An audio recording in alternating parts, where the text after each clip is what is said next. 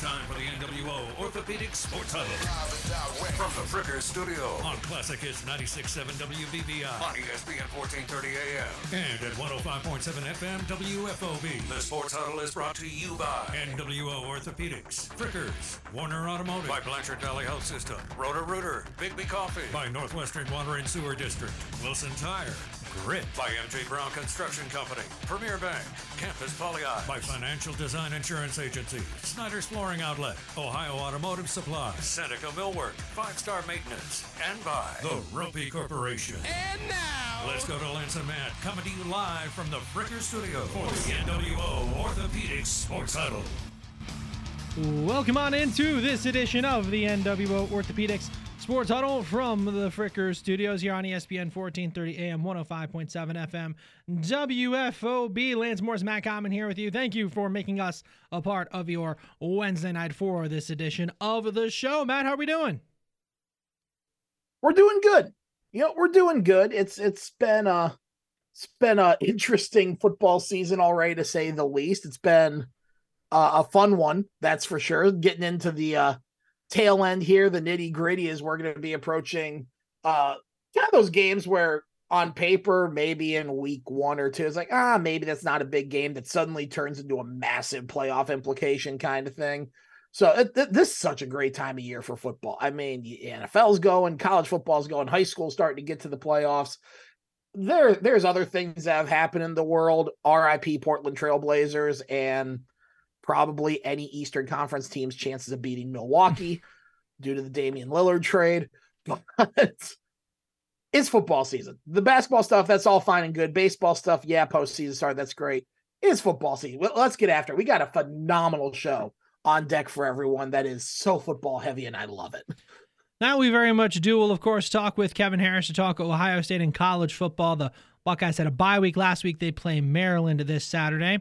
We'll catch up with Pandora and Gilboa head football coach Matt Hershey. He has his Rockets rolling with another BVC win last week over Van Buren. They'll play Liberty Benton on Friday. A win would firmly put them in the driver's seat to win the Blanchard Valley Conference this season. We'll also talk with Findlay High School's head football coach Stefan Adams. The Trojans fell to Anthony Wayne in a single point margin for their second loss of the season. They take on Perrysburg this week. We may not be physically at the Frickers in Findlay, but stop in for their daily specials. Monday, boneless frickin' chicken wings day. Tuesday, frickin' chicken wings day. Tonight, and get their sirloin steak dinner. Thursday, their frickin' chicken chunks.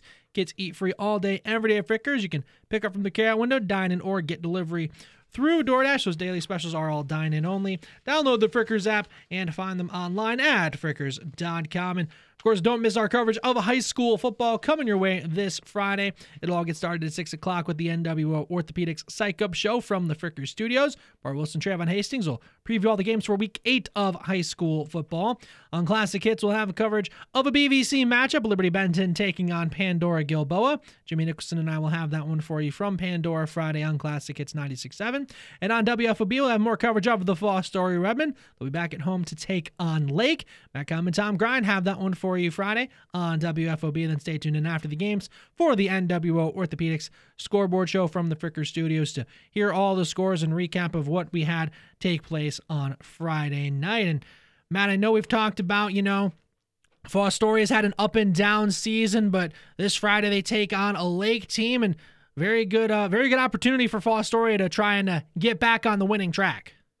It really should be. I mean, they they've just made it through their steamroll gauntlet, closed iron fist of destruction portion of their schedule. I, mean, my goodness, it's just talk talk about tough breaks in terms of the way the schedule played out for them with how competitive the teams are this year. But no, I think it should be a good game. I really truly like Fostoria's chances against Lake. I think a lot of the things that Fostoria does well, Lake struggles against. And for Fostoria to have even the slightest inkling indication, hypothetical possibility of playing a week 11, that that that starts now. They're gonna have they have to win this one, and they gotta do their best to try and win out in some capacity. But this should be a good barometer for them. Should be a good game. Should be an exciting one. One I feel very confident that they can win, as long as they do everything the right way. So it, it should be good. It'll, it'll be a it'll be fun to see Fostoria again and kind of you know get after it with what should be a good winning effort for them. And on the flip side, in our uh, BVC game, Liberty Benton against Pandora Gilboa, if PG wins, pretty much all but wraps up the BVC for them because they don't play Arlington. I don't know if they really would have another game they could lose, but uh, if Liberty Benton wins, this uh, that certainly opens up the uh, three-way tie and possibly even four-way tie, depending on if uh, a number of uh, other tiebreakers happen.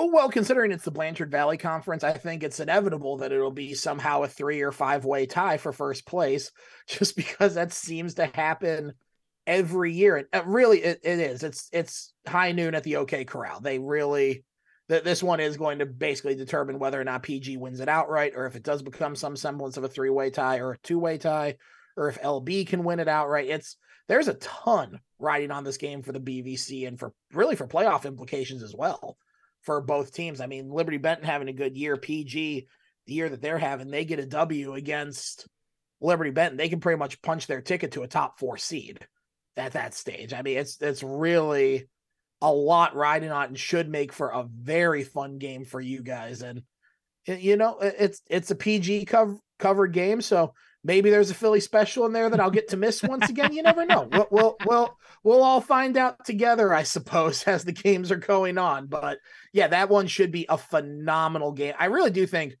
two two very good games for different reasons. For Fostoria, a game that could be a solid opportunity to get them back on the winning ways, get them moving forward towards the last three two weeks of the season for your game, I mean, again, it it's it's showdown time. That that's you couldn't ask for a better thing to happen in week eight than a legitimate championship on the line kind of game between two teams like Pandora Gilboa and Liberty Bent. It, it should be a great one. With that, we'll step aside for a quick timeout. When we come back, talk with Kevin Harrish from Meet at Midfield to come back and awful announcing here on the NWO Orthopedics Sports Huddle from the Fricker Studios.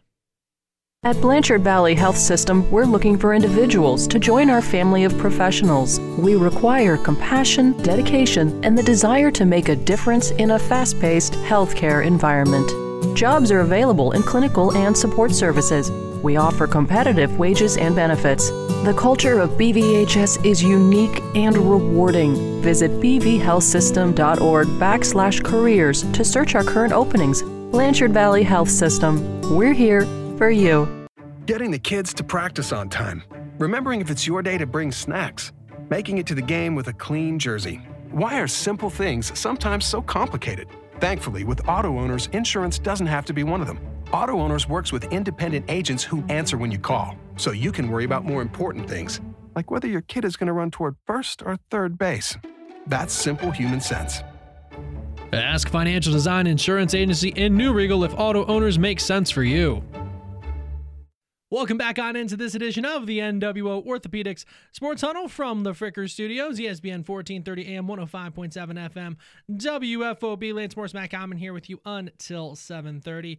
The Ohio State Buckeyes off last week after getting that close win against Notre Dame the week prior. This Saturday, they take on Maryland. You can, of course, hear Buckeye football all season long on WFOB. We're now pleased to be joined by Kevin Harrish, writer for Meet at Midfield, along with the comeback and awful announcing. And Kevin, they didn't have a game last week, so let's go ahead get right into it. This weekend, they take on Maryland, a 5 0 team, even if they really haven't had any truly tough opponents so far through the early part of their schedule. What are some of the things we need to know about this Maryland team? I, you know, I think this is a, a very solid team. I think they're one of the surprising teams in college football. I think everybody kind of expected them to have that uh, talented passing game. Um, as as they did last year. They really threatened. The, I, I, think this team really exposed Ohio State's Ohio State's secondary last year um, more than you know a lot of teams. And Ohio State had trouble with this team last year. Um, but you know, I I think this is a surprisingly dominant team so far this year, and they're really well rounded. You know, it's um, it's we all kind of expected that passing offense to be really good um, behind Taulia Tagovailoa. Um, but I mean, their ground attack is really good. Their defense is, I believe, almost a top 50 defense all around in pretty much every category. Like, this is a, a really solid team. It's baffling to me that it's it's not a ranked team, honestly. Um, but this is, I mean, easily outside of Notre Dame, the second best team Ohio State's going to play or has played so far this year. And it's also interesting just because you talk about them maybe being a team that should be ranked at this point in the year. It wasn't too long ago that there was, you know, controversy. They had to let go of their head coach. That wasn't that long ago. So I guess what has allowed this team to, I guess, kind of flip things and get in a positive direction as quickly as they have, you know, compared to some of these other schools in the Big Ten, Nebraska comes to mind as the teams that have, you know, been struggling a little bit and kind of in limbo the last years. What has allowed Maryland to, I guess, just be as competitive, if nothing else, as they have been as of late? Yeah, I mean, Mike Locksley's credit to him, done a great job at Maryland since he kind of took over. Um, you know, it, it has not been that long. Um, you know, I, I think a lot of times it it starts with um, as usual in college football, it starts with recruiting. But more than that, I think for programs like Maryland and um, you know, kind of these not I, they're not bottom tier, but like the the next tier in the Big Ten. Um, that's not. I mean, honestly, probably they're like a third tier Big Ten team. To be completely honest, um, it's probably like Ohio State, Michigan, Penn State in that first tier, and then you've got your next tier, which is your like Wisconsin's, your Michigan States, um, you know, sometimes another team can sneak up in there, but uh, and then you've got your um, your third tier, and I think Maryland has been decidedly in that third tier. But you know, when you're in that zone, you really have to now navigate the transfer portal, and I think they have done that really well. Um, I think that they I mean, you look at the way that they've assembled their roster, like they're the perfect program that is not. I think Michigan State is, a, is an example of a team that kind of relies too heavily on the transfer portal because the reality with the transfer portal is you are still getting guys that are, for all intents and purposes, rejects from another program. And so, like, if you're building your entire program around those guys, you're kind of banking on the assumption that every one of them are actually really good players, but the coaching was a problem somewhere else. And like that could be true, but it's not extremely likely. So I think what Maryland has done is they're not building their entire program or banking on transfer portal guys every year, but they're doing a very good job of really mixing in transfer portal guys um, like Taulia, uh, Tagovailoa, um, into their their team and um, you know, kind of going from there. I, they're a very solid team. They have a lot of talent all around, and they've recruited well from high school too. So um, really, that that's what it starts with. I, I, I think it's just recruiting and um, the players that they're bringing in. This is the NWO Orthopedics Sports Huddle from the Fricker Studios. Talking with Kevin Harrish, writer from Meet at Midfield, along with the comeback and awful announcing. And you've you've alluded to the different playmakers kind of across the across the field for them on both sides of the ball. We like you've, you've already mentioned with uh, with their quarterback, of course. Who who are some of these other guys that he's going to be getting the ball to that Ohio State's going to have to look out for? Yeah, I, I I'm more impressed with the ground attack this year. That's really what's got me. Um, Roman Hemby is a you know he's coming off a, a near thousand yard rushing season last year, and um, you know he's already kind of right on track there. Um, I think he has just over 300 yards through four games. Um, you know, it, it's it's not a they're definitely not a run the ball team. Like they are not a team that wants to like establish the ground game and um, you know, dominate on the ground, kind of like how Notre Dame did. They are very much a a throw it team, but unlike when Ohio State played Western Kentucky, this is a team that will run the ball and once that running game is open will kind of make you pay and they're very efficient running the ball they rank 5.1 yards per carry so far this year which is top 30 in the country so like the offense in general is just you know very solid. And I, I, I think that the, you know, inclination from an Ohio State fan might be to just assume that this is a, you know, prolific passing attack. And that is true in a sense.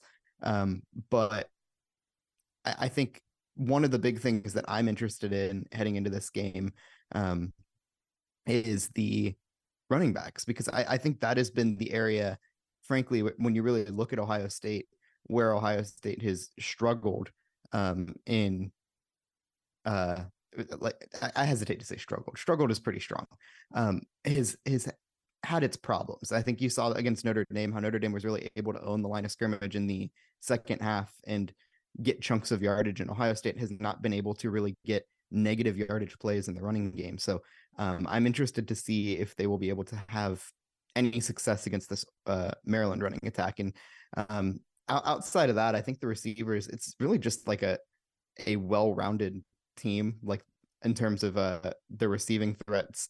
Um, there's Jeshaun Jones who's leading the or leading their team in uh in or in uh receiving yards. I mean, when you really look at this, I'm looking at their stats right now. They have four receivers that have 18 or 19 catches, and all of them are between 214 and 319 yards on the season. So it's just it's not really one of those offenses where there's one target receiver or two target receivers. It's just like the way the offense runs. It's just whoever's open is getting the ball in that place. So um, outside of that, I I think the the two guys to watch are Taulia Tagovailoa and uh, Roman Hemby, um, the running back. And I think when you look at last year, last year was obviously a close game against Maryland. I think it was the game right before Michigan, if I'm remembering right. It but, was, yeah. But for for them, you have the bye week, you have the close game against Notre Dame. This is basically just a complete fan perspective. I think that fans may, if say Maryland jumps ahead or if Ohio State has any sort of struggling on either side of the ball, I think this could be a day where Ohio State fans are like, oh, here we go again. Because of it doesn't matter that Maryland is at least an average or above average team, I think people are thinking, oh, well, we just had that close game against Notre Dame. Unless it's Michigan or Penn State or whoever, we should be blowing out the next team we play. Yeah, and that, that's probably fair. Um, I, and that probably will happen if it's not like a complete blowout. But I, I sincerely think, like, just looking at the schedule right here, I, I think this is maybe outside of Penn State and Michigan the best team left on the roster or on the schedule. Um, so I mean, I to be clear, like I do think Ohio State probably should handle this team and probably should win like decently big. But to I to that point, I think fans need to be a little careful with what their expectations are a little bit this year. It's not because Ohio State has been bad. It's just like when you really are when you're really looking at what's happening around the country I mean, Georgia almost lost to a terrible Auburn team um, after, you know, struggling against a, a really bad South Carolina team, too. So, like, there just aren't great team. I mean, Michigan, you know, was was trailing, not maybe not trailing, but they were having trouble with Bowling Green for a while. And JJ McCarthy threw three picks. Like, there just are not terribly dominant teams or teams that have just like swept away the field this year in college football. So, like, if Ohio State comes out, and I'm not even saying this is going to happen, but if Ohio State comes out and beats Mar- uh, Maryland by like 10 um, and needs like a, you know, a late surge or something like that to beat Maryland, like, that's on par with all of the other national title contenders in the country if they do that. So, um, I think last year you could look and say, like, well, Ohio State is not, they're not keeping pace with Georgia or, you know, some of these other national title contenders. And like, that would be a, a fair criticism, but like, you know, the way that other teams are playing, there's no true dominant team in college football right now.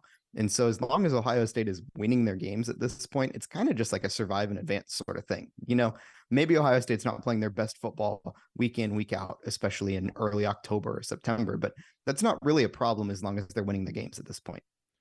This is the NWO Orthopedics Sports Huddle from the Fricker Studios, talking with Kevin Harrish, rider from Meet at Midfield, along with the comeback and awful announcing and does allow me to kind of segue into firstly this is just because you brought up BG. They did go on the road and beat Georgia Tech, so let's not act like yeah, BG's a terrible yeah, that team. Was hilarious. It was hilarious. They might not be very good, but that's beside the point. I just wanted a free chance to talk about BG. but before we look ahead at to the different games, you kind of alluded to it, but let's kind of just look at the rankings. Georgia's still number one, Michigan's two, Texas three, Ohio State four with Florida State at five. The rest of the top 10, you got Penn State, Washington, Oregon, USC, and then Notre Dame. And Notre Dame, the highest team in the top 10, uh, with a loss currently on their record through the early part of the year. Does that top 10 I'll say, does that seem right to you, or are there still some teams maybe that are just beneath the top ten that you're maybe a little higher on? What are some of the things you would uh, you would change with maybe some of these rankings? Yeah, I think as much as I've been a Texas hater, I think what Texas has done so far this year, they probably should be the number one team in the country so far. Um, that win against uh, against Kansas this week. I mean, I thought they were going to lose that game.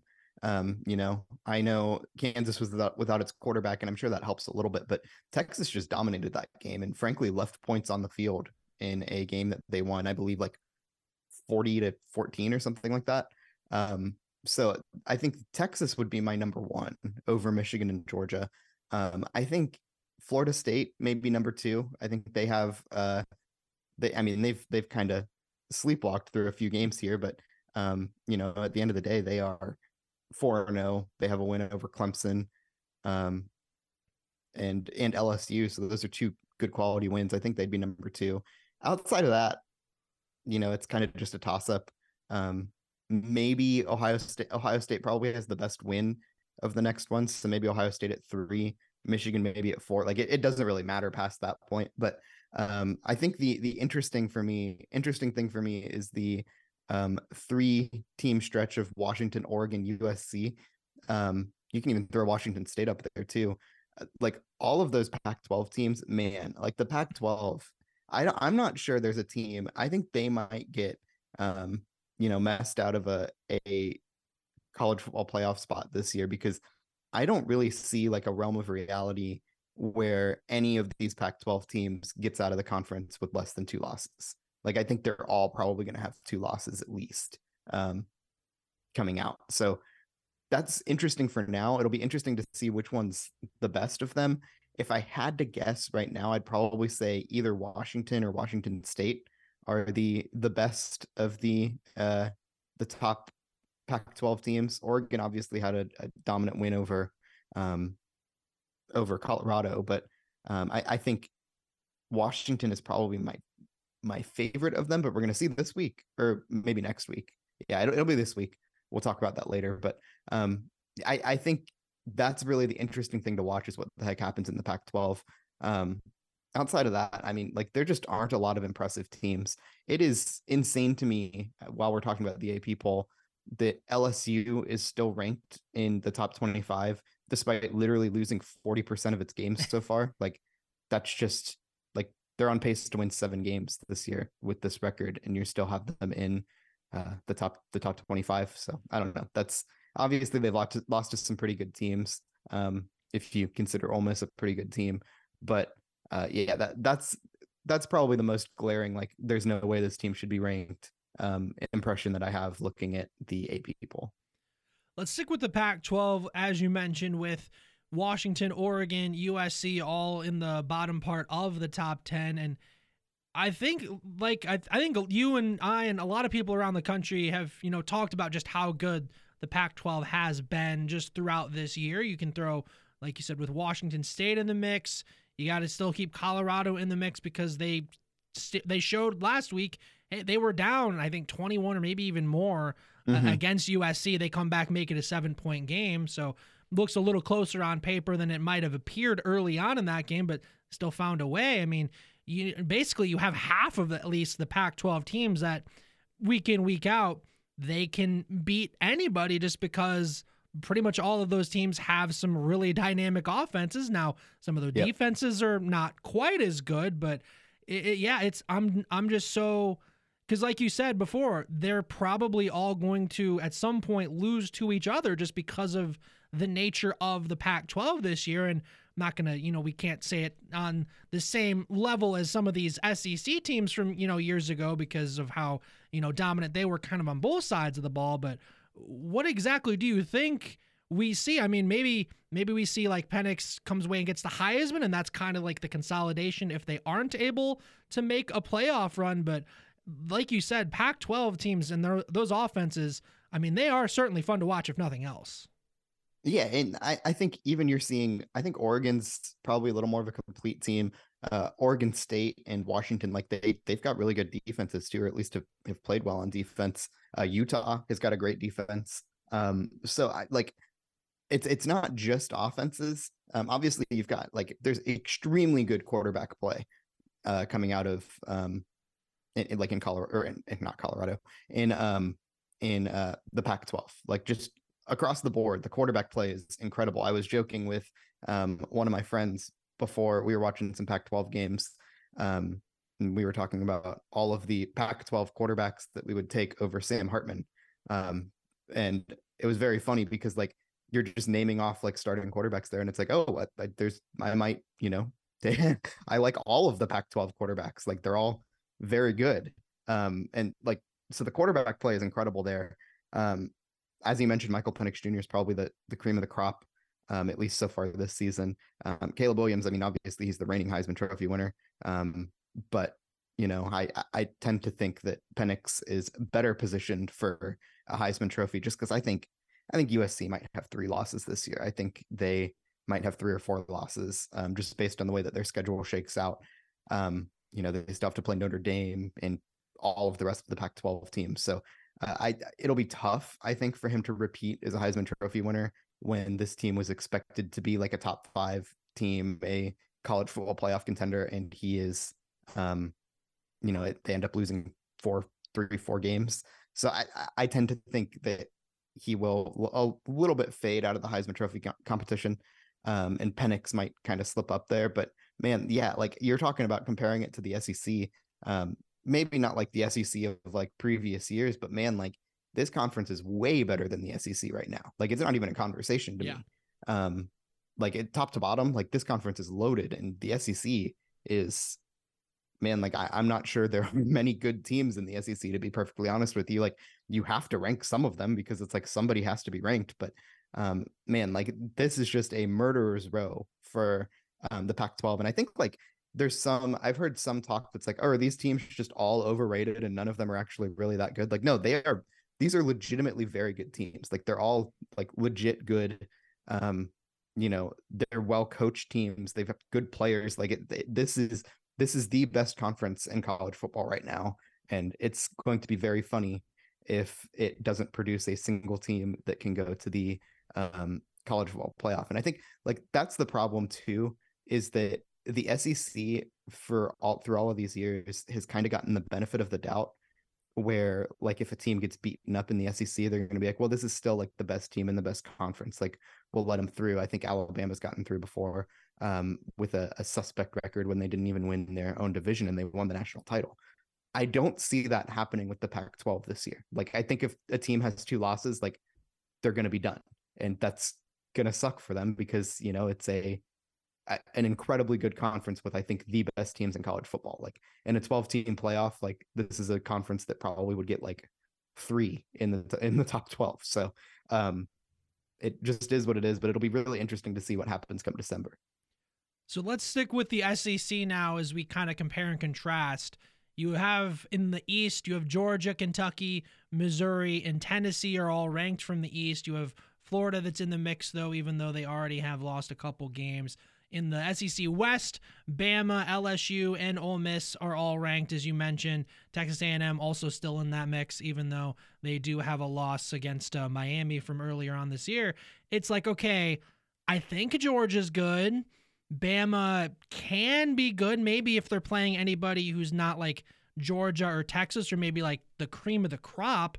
I mean, we're going to kind of find out with uh, Kentucky this weekend when they play Georgia. But it's like, yeah, who are these SEC teams that we can truly say are good, even if, you know, things aren't matching up with some of these previous years? Yeah, I mean, it's it's tough. Like I Eh, to be perfectly honest with you, some of these teams are just getting ranked on name recognition. Like that's that's just what it is. Like I Ole Miss is not a good team. Um, I don't know how LSU lost to that team. The, like Ole Miss is not going to finish as the number 16 team in the country. It's just not going to happen. Um, Alabama, as much as I've talked about Alabama, they're probably like correctly ranked at this point. Like you know, in that fringe, like eight to 12 range. Their defense is legitimately very good. Their offense is not good and it's not going to be good this year. So, like, when it comes to just like scoring points against teams and keeping up with teams, like, that's just not going to happen. Um, but like, that that's that's a good team. Georgia, Georgia's tough. Like if you just like blindly looked at Georgia's resume so far, there is not a chance that you would have this team is the, you know, number two or number one team in the country. It, the only reason they are where they are is because they um are are the defending national title or the defending national champions. So that's tough, but at the same time, like it it, it makes sense. Um, the one SEC team that I have been pleasantly surprised with, and I think is actually very good, um, is Kentucky this year. I, I am very excited about Kentucky. Um, they are like the purest, like run and pound you sort of football team, and then go over the top. Like they are what, like in my opinion, um, they are what like Notre Dame tries to be, and obviously they don't have as good of players. Um, they don't recruit the same way as Notre Dame does, but like schematically, just the way that they run and then beat you over the top. Um, it's it's kind of what like it's like a perfected version of what some of these other like run first teams do. Like, I mean, it's a perfected version. I, I didn't even mean to hate on Notre Dame. It's a perfected version of like what Penn State tries to do. Um, what uh, I don't know, even um, a team like Alabama at this point this year. It's just a a run and beat you up football team with a very strong defense. So I am very curious to see what happens when they play Georgia. Um, because I think that is one of the the teams that has stood out as like a fun and good football team. Um, Tennessee, like, come on. Uh, Missouri, I mean, they're undefeated, so you can't really talk too much about them. But like some of these other teams, it's just like you're you're putting them in the poll just because you feel like you have to. Um, it's not because they've they've earned anything whatsoever.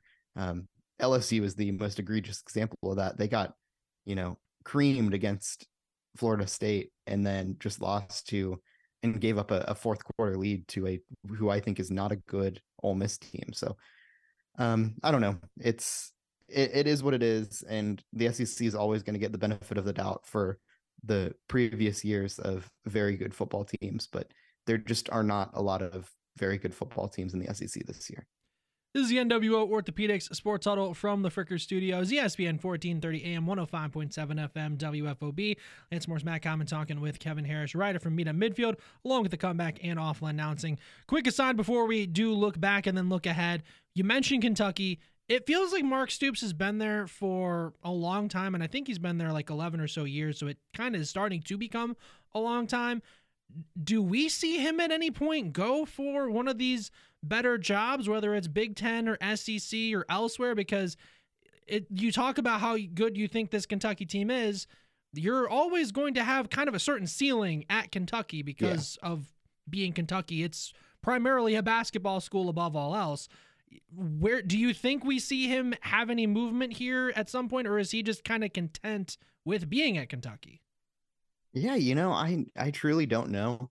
Um, I will say that like some guys are just built for um kind of like that level of college football, I guess. And I think like um I I think like in his case, he is very, very, very good at identifying and recruiting um kind of just like the next tier of player and when you look at who he's recruiting against, it's it's recruiting against Georgia, it's recruiting against like all the SEC teams, but it's also recruiting against like Ohio State and Notre Dame and Michigan because they go up into Ohio and like a little further north of where they are too. And he's not going to win any of those recruiting battles. And I think he's well aware of that. But the thing that he has gotten, you know, smart about is he is very good at identifying the the next tier of players or sometimes those guys that a team like Ohio State is going to like kind of wait and see how they develop and maybe offer them like late in their senior years and stuff like that. Kentucky swoops in on those guys and gets them early and gives them a ton of attention and uh, really gets those like next tier um, recruiting wins over teams like Ohio State, Michigan, whatever. So he's very good, and him and his staff, it's not just him, are very good at identifying players and kind of those like diamond in the rough players that might not be getting a lot of national attention, but are able to be developed and are good football players and hard nosed, you know, fit the type of offense and defense that they type that they like to run and stuff too. So like I think from that perspective, what he and his staff are very good at, like you don't necessarily have to do that at a bigger program. So I don't see him necessarily itching to go somewhere else as long as I mean he's happy where he is, he's successful where he is, and they're not looking to run him off anytime soon because you know the same like it's Kentucky, it's a, a basketball program or whatever. But um, I think that where he is and like kind of the avenue that he's in and the type of team that he has, he's very good at it just because of the nature of the way that he likes to recruit. Looking back at last week in college football, we had Oregon State beat Utah last Friday. Notre Dame got that late score to get by Duke. Georgia, like we kind of said already, looked human, if nothing else, to get that uh, last score to beat Auburn. Texas beat up on Kansas. Washington beat Arizona by seven. Same thing for USC over Colorado. LSU Ole Miss, like we kind of alluded to. I don't think they even tried playing defense based on how that score went. And uh, Lane Kiffin uh, is able to uh, get the best of Brian Kelly. Florida fall- falling to Kentucky. What were kind of some of your uh, big takeaways from uh, from this past weekend in college football? Yeah, I mean, I mentioned it to to start um, I think the biggest win, the most dominant win, was uh, that Texas win over Kansas. Kansas is a very good football team. Like they are, um, you know, a, a, they have a strong defense, fun offense. You know, not an air it out offense, but not also not like a run offense. It's a very balanced offense. It's, I mean, they're a fun football team. They're a good football team, and I understand that Jalon Daniels did not play in this game, and I truly think that it would have been a little bit closer, especially in the the first half. But man, like the way that Texas dominated that game from start to finish, um, especially, I mean, they took over in the second half, uh, just overwhelmed Kansas on the line of scrimmage. Um, you know, they were just creating plays on both sides of the ball. And as I mentioned, like, frankly, they just didn't, they left points on the board too. You know, like it, that game was that game was more lopsided than the score would indicate, and Texas still won 40 to 14 against a good Kansas team. So I've talked a lot of trash about Texas, said that I'll believe it when I see it when um when Steve Sarkisian wins more than eight games. But that I mean, so far they have earned every bit of what whatever lofty ranking they have, and I think they should probably be ranked even higher than that. So that was the most dominant win of the the week for me. Um, you know, you had Notre Dame, Duke uh, man, I, I, think Duke gave that game away. Just uh, Duke was outplayed Notre Dame for kind of the, the flip side of last week. Um, I, I, think Duke outplayed Notre Dame for the vast majority of that game. And then uh, Notre Dame just kind of made the plays at the end that needed to be made and came away with a win. So um, props to them. It was kind of the opposite of uh, the way Notre Dame lost to Ohio State when they controlled and frankly dominated a lot of the game, and Ohio State was still able to come out and win. So, guess it, it what goes around comes around in that situation. Um, but I mean, that's maybe I I, I didn't look at I, I haven't looked at Notre Dame's schedule lately, but I think that might be one of the tougher games that they're going to play. They've got Louisville uh, this week, but um, yeah, I guess they've got Louisville, USC, and then Clemson, and those are all pretty tough games. But um, you know, they're Notre Dame is is earning earning their spot too. Um, but yeah, I, I guess uh, the other one I guess to watch was Georgia Auburn. Um, that was I Auburn another one of those games where Auburn frankly outplayed Georgia for a lot of that game, and then all of a sudden um, Georgia seemed to just go with the throw it to Brock Bowers offense, and that worked well for them in the final like I don't know, 10 minutes of the game or whatever. But um yeah, it was it was a fun week. Um fun week to for Ohio State to have an off week and just kind of watch and see what's happening around the rest of the college football. I'm looking ahead to this weekend slate of games. Have another pretty solid slate. You have Oklahoma against Texas, LSU versus Missouri, Kentucky versus Georgia, Notre Dame versus Louisville are all the ranked matchups. Do have a couple ones that are not ranked that could be interesting. You got Alabama, Texas A&M always seems to be a weird back and forth game when Bama and A&M have played these last few years. Syracuse, North Carolina, Wake Forest, Clemson, and Colorado, Arizona State matchup of some first year head coaches. What are some of the games you're looking forward to seeing? Yeah, I mean, obviously the Red River Shootout is going to be interesting with Oklahoma and Texas. I think like that game's particularly interesting because I have absolutely no idea how good Oklahoma is. like they have just obliterated teams. Like they, you know, they beat Arkansas State 73 to nothing, uh, Tulsa 66 to 17. Um, you know, a, a, pretty good SMU team. They beat they won 28 to 11. Um, just like two weeks ago, handled Cincinnati. Uh, like so, they are a a team that quietly has had no no no problems or no struggles this season, which like in a year of college football where everybody is kind of like sleepwalking through games, it seems like, you know, every couple weeks. Um, maybe that, you know, should deserve more attention that they are just taking care of business every week and we haven't really had to talk about Oklahoma. Um, so I'm interested to see what happens when they take on Texas. I think I, I even called it the Red River shootout. Um, I mean, this is still a team that likes to to air it out or whatever, but I think Oklahoma has improved radically under um, on de- on the defensive side of the ball um, under Brent Venables, who's the former defensive coordinator at Clemson, and um, frankly was the reason why Clemson had such so dominant defenses the the years they won those national titles.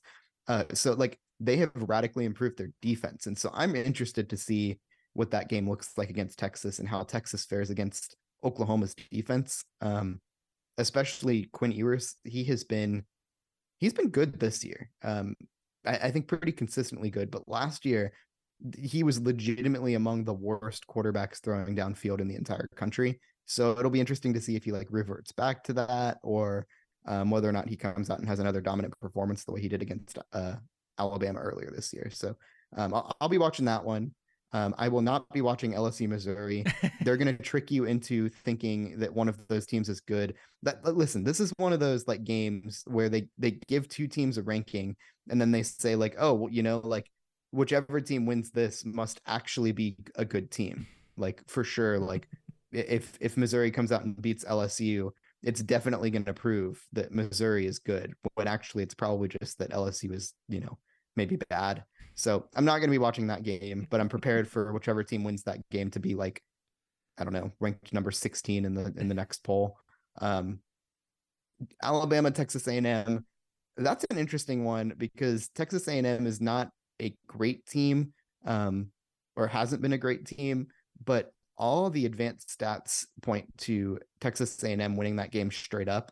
Um, which is just interesting to me. So I will be I will be tuning into that one too, probably, or at least keep an eye on it because I think that's going to be a pretty close game to the end.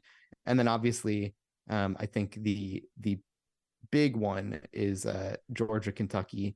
Um, the way, frankly, Georgia has played this year, like they nothing that Georgia has shown against teams with a remote pulse, and that almost even includes UAB nothing they have shown gives me much confidence that if they play the way that they have played, they will beat Kentucky.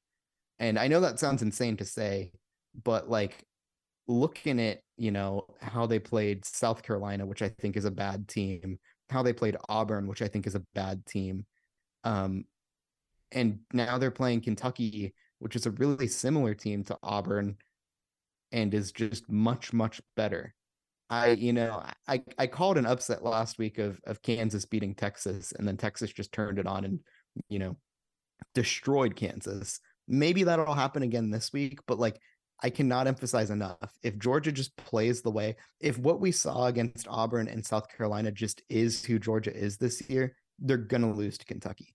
There's a chance that they just have like a second gear that they haven't shown yet, and they're gonna you know turn it on and um, actually turn into the good football team that like they hypothetically are. If that doesn't happen, this Kentucky team is has been better than Georgia this year. So I'm very curious to see that. It Georgia so far reminds me of like that 2015 Ohio State team that um, just kind of was sleepwalking through all of the um, all of the you know all of the early season games until they kind of reached an opponent with a pulse, which was Michigan State, which derailed their entire season late in the season. So maybe it could be props to or uh, helpful to Georgia that they have kind of one of these wake up games earlier in the season. But man, I I don't know. I, I'm really curious to see how Georgia comes out because again, if if what we've seen so far from them just is who they are as a team, Kentucky's going to win this game.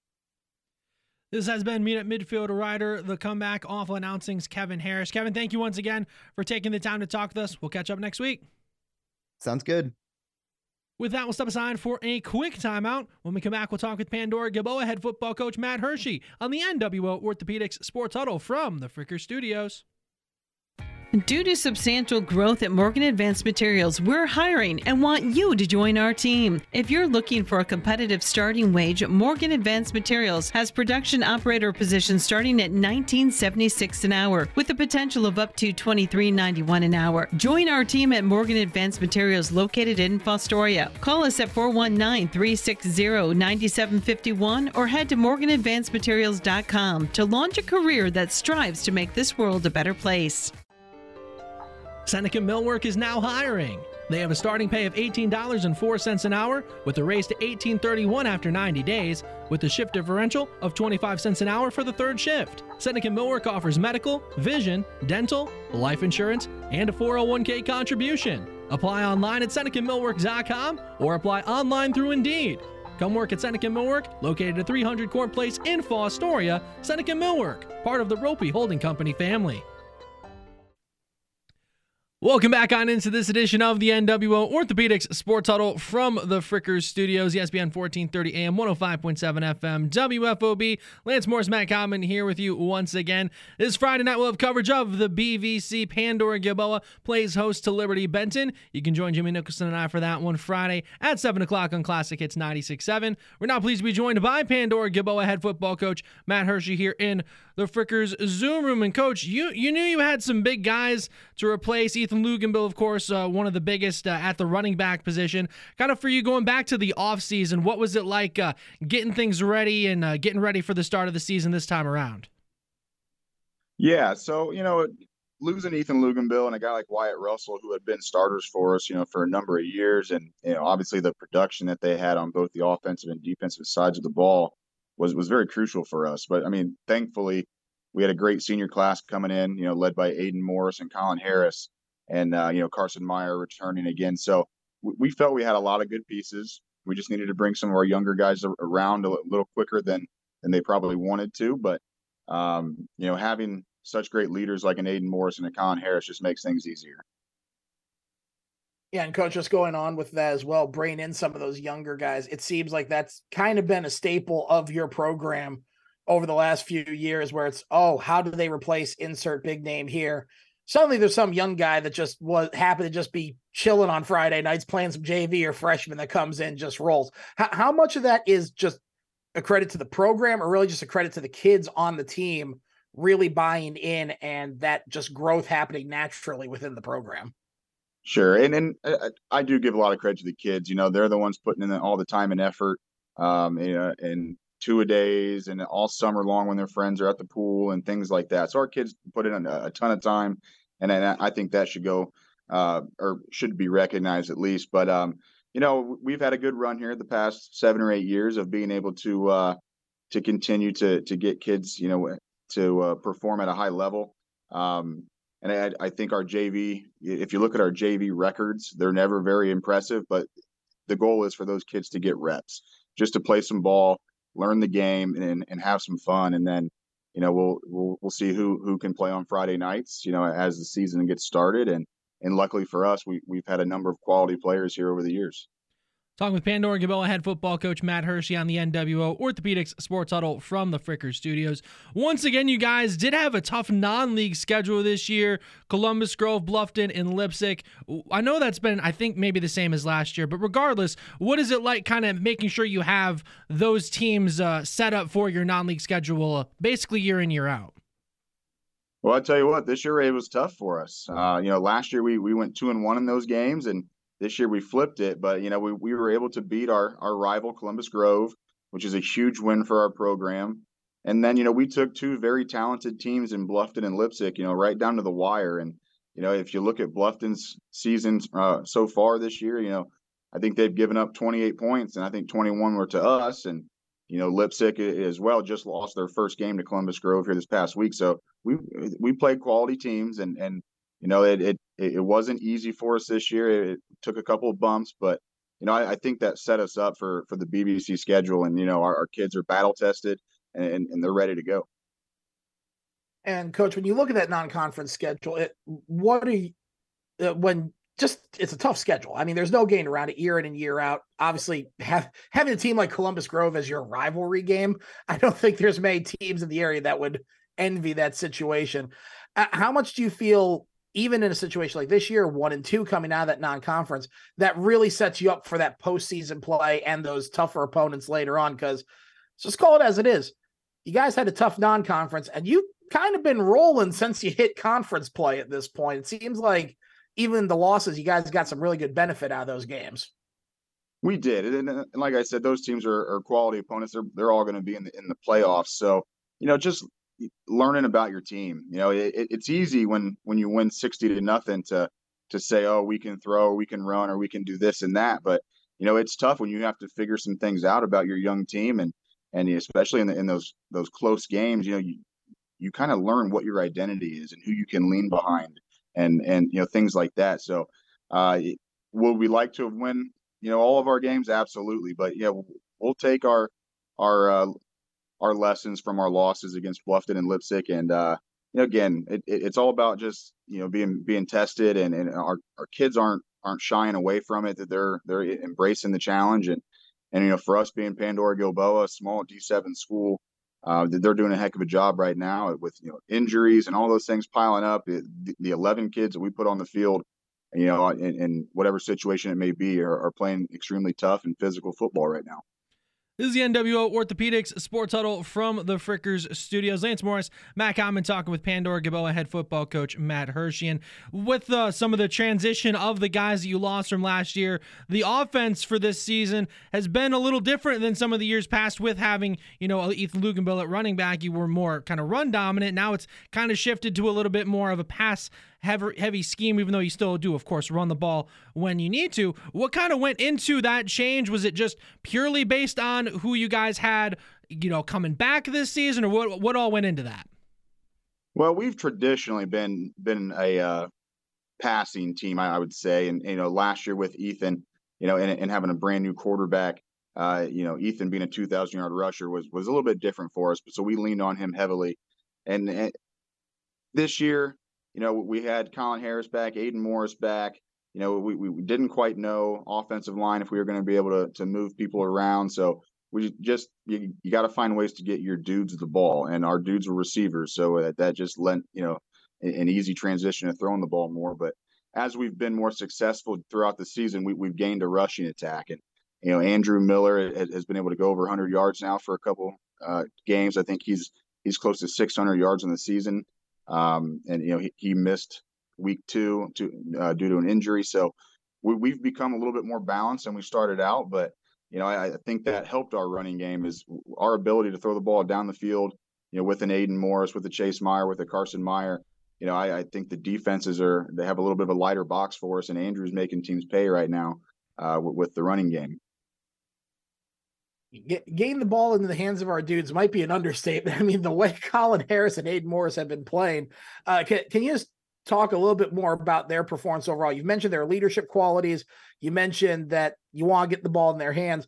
Just if you could just talk us through what level of comfort does that give you of, hey, I know we can throw it up and nine times out of 10, one of our one of our two dudes is going to come down with it. Does that help open up the offense more, make it a little easier for you guys, or does it become more of a chess match in your own head of okay, how do we get the ball to so and so now? How do we get to Aiden? How do we get uh how do we get Harris going a little bit more? Is that just go with the flow of the game? Yeah, you know what? A lot of times it, it, just goes with the flow of the game and, and, what the other team is, is doing defensively to us. But it, it is extremely you know easy as a coach in certain situations when you know you may not have the best call lined up, but knowing you have those guys on the outside that are going to make you look good and and they're helping Corey Girton, our sophomore quarterback, out eh, immensely. You know, it's a shame Colin is is injured and, and probably won't be able to make it back for the rest of the season. But you know, Aiden eh, eh, has been doing a great job. You know, he's an All-State player two times now. So um, again, getting them the ball and and you know finding ways to to get them in space is, is key for our coaching staff. But those kids make us look good a lot of times. Talking with Pandora Gilboa head football coach Matt Hershey on the NWO Orthopedics Sports Huddle from the Frickers Studios. You mentioned your quarterback, uh, sophomore Corey Gurton.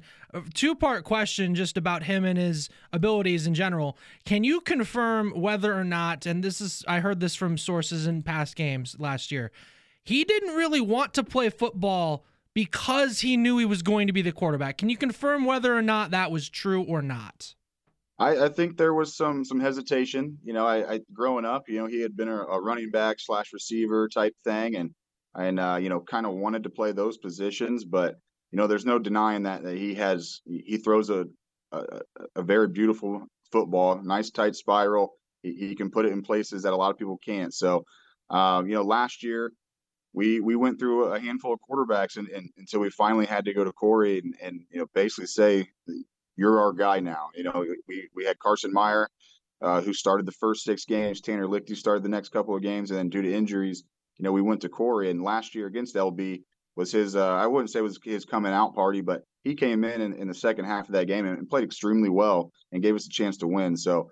Uh, to answer your question, I don't think quarterback was his first choice, but he's embraced it and uh, he's doing a heck of a job for us you know, coach, we, we could definitely talk about the offense. It's been high scoring, very prolific throughout the season. But flip side of that can be said too. Your your defense has been pretty steady as she goes throughout a majority of the season. Can can you walk us through what's been working defensively for you guys and what, what you're seeing from that side of the ball as we get in the backstage of the season?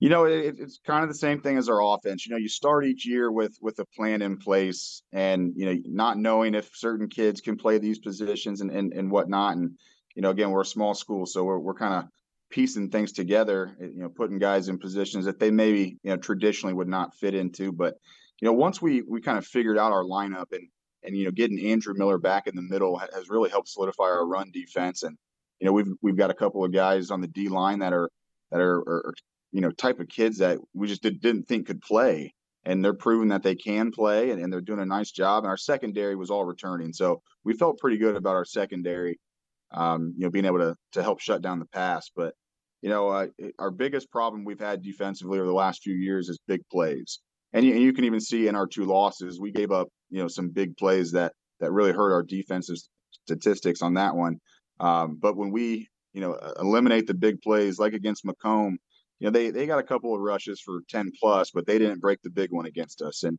and it's extremely hard you know to to score on our defense if if we don't allow big plays. If we make teams work you know move the ball consistently down the field it's, it's tough on teams. And and you know credit to our defense for for making some changes and you know figuring some things out. And, and they're playing extremely well right now you may have answered this next question, but I'll ask it in maybe a semi different way.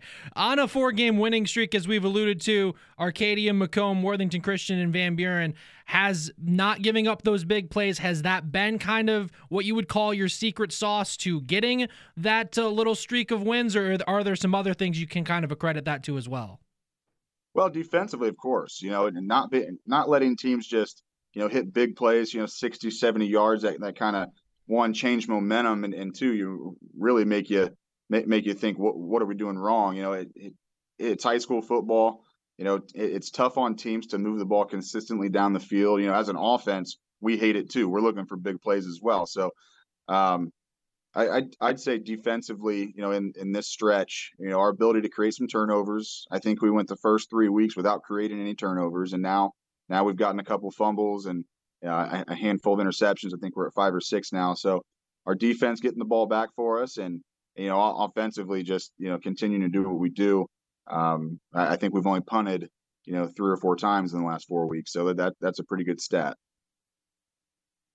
That definitely is a good stat. Now, I, I guess a slight follow up question. So, what is your punter doing with his free time? Does like is he getting his homework done on the sidelines? Is he get, getting the to getting in the ear of the coaches of, hey, maybe I could be wide receiver, tight end, running back? Like, what what what's he up to? Sure. Well, you know, again, Pandora Gilboa. You know, we we ask a lot of our kids, and and our leading punter right now is Aiden Morris. So you know, he's our defensive captain, he's our offensive captain, and you know, he, he's he's handling the punting du- uh, duties for us as well. And when Aiden doesn't, it's Corey Gurton's job to punt. So you know, we we ask our guys to do a lot, and and you know, sometimes special teams gets kind of you know forgotten about, but it, it is a third of the game, and so we we have our, our our best guys doing those jobs as well. You, you know what, Coach? Now I feel kind of silly because, like, of course, Aiden Morris is also the punter. What I I, I should have assumed that instinctively, but uh, I, I, I, appreciate you being nice about it. I appreciate yeah. you being nice about it. Thank you. Absolutely. Talking with Pandora Gilboa head football coach Matt Hershey on the NWO Orthopedics Sports Huddle from the Fricker Studios, WFOB, ESPN 1430 AM 105.7 FM. Looking ahead to Friday night, you guys take on Liberty Benton, and kind of in a similar vein to you guys, they've been rolling since an early season loss. What are some of the big things you've uh, seen from them and getting ready for Friday? I, the biggest thing is is they just don't have weaknesses. You know, they I wouldn't say they're an extremely flashy team, but they get big plays offensively and defensively. They're very stout. You know, just across the board, they've got quality. You know, all league type players at, at every position. So they they really make you earn everything that you get. And um, you know, they, they do have some speed. You know, the Elkert twins are, are good athletes. Their quarterback Mason Mott is, is a great athlete too. And you know, they got some some big physical linebackers and and it, they just do so many things so good that it's going to be quite the challenge for us. And when you look at a matchup like Liberty Benton, you mentioned they do a lot of things very well. Uh, one of the things that I, I'll just be honest, I've been impressed about is kind of the same thing I've been impressed about with you guys, just the steadiness and consistency within the program year in and year out for Liberty Benton. What what what's something you can say about that, especially when you guys have really been kind of the one and one A along with McComb over the past several years in that BVC? Is it does it put any increased oomph behind the game of like, hey, these are one of the guys that we're usually competing for a title against, or do you really need a more billboard material against a team like LB? Yeah, I mean, I I think the the game itself, you know, provides as much motivation as you need. You know, the the winner of this game will will um, you know put themselves in the driver's seat for the BVC championship. You know, and and and for us, that's huge. Um, we've won one title since I've been here, and we're looking for a second one. And you know, just to when, when you start the season one and two, you know, you really have to figure out, you know, what are our goals now? And and we still had all of our, you know, BVC title and playoff goals on the table still. So we you know we're very fortunate about that, and and we're looking at at this game as a potential championship, you know, style game for us. So um, you don't have to look too far for motivation on this one. And with the with that being the case, being a possibly BVC title matchup on Friday. Do you expect the atmosphere over at Pandora to match that kind of intensity that this game should just by nature of the matchup provide? I hope so. You know, it, will be a nice night, hopefully, and you know we'll, we'll pack you know Rocket Field and and uh, you know hopefully it's loud and, and, our fans and their fans come together and it's a great high school football game. Uh, you know, there's a lot of a lot of good quality football in Northwest Ohio, and and you know we're we're just you know happy and, and, thrilled that we can be in that conversation you know this Friday with a with quite the matchup with Liberty Benton. This has been Pandora Gilboa head football coach Matt Hershey. Coach, thank you once again for taking the time to talk with us. Good luck on Friday against Liberty Benton. Appreciate it. Thanks, guys. With that, we'll step aside for a quick timeout. When we come back, Bart Wilson will catch up with Fostoria's head football coach Derek Kidwell on the NWO Orthopedics Sports Huddle from the Fricker Studios. It's cash for cars at Warner Economy Corner in Findlay. Not much has changed with the shortage of good quality used cars, but Warner Economy Corner is looking to buy. At the corner of Blanchard and Blanchard, Warner Economy Corner is paying cash for cars. Bring your vehicle down to the guys at Warner Economy Corner and go home with cash in hand. Warner Economy Corner is buying cars and making deals. Open daily, Monday through Friday. The Northwestern Water and Sewer District now has two watersheds in Fostoria to get pure water at a low price. Watersheds are located off of Plaza Drive on the north end of town, and our newest location near 4th and Findlay Streets. If you don't like the taste of well water, try Watershed Water. Just bring your own containers and fill up for a quarter a gallon. Try Watershed Water today. For all locations, go to nwwsd.org. NWO has news. We are excited to announce the newest addition to the NWO family. Dr. Ryan Tran is a local who was raised in the area, trained by the Cleveland Clinic, and has returned to his hometown to care for your whole family, just like he does his own. Dr. Tran is now accepting new patients of all ages in our Tiffin office. Make your appointment today to experience the benefits of family care by a hometown professional. There's only one place to go NWO. Saying goodbye to summer is less sad when you realize your favorite fall flavors are here at Biggby Coffee. Celebrate the return of our sweet foam pumpkin cold brew, pumpkin spice latte, and our caramel apple cider. Pair these delicious fall sips with our maple waffle sandwich or pumpkin muffin.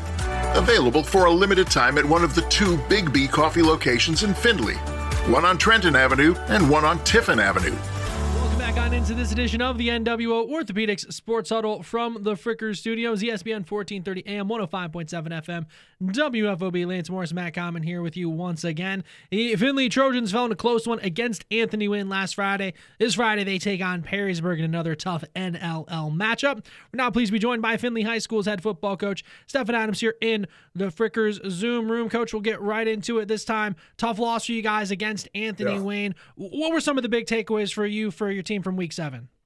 Yeah, no, um, you know, I, we, as we talk to the guys about it all, we always talk about face to facts, right? Face to facts. The facts are that we lost.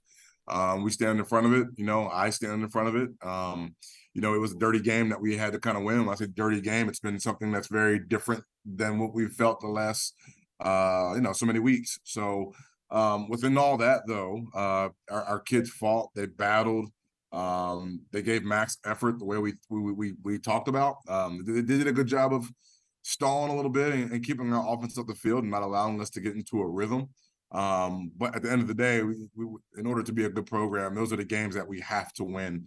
Uh, like I said before, two years in a row, um, it's come down to to a matter of points, and uh, you know we're, we're we're still trying to figure out how to win those games, and it's, it's my job to make sure that we're prepared to do that. Um, if it showed itself again.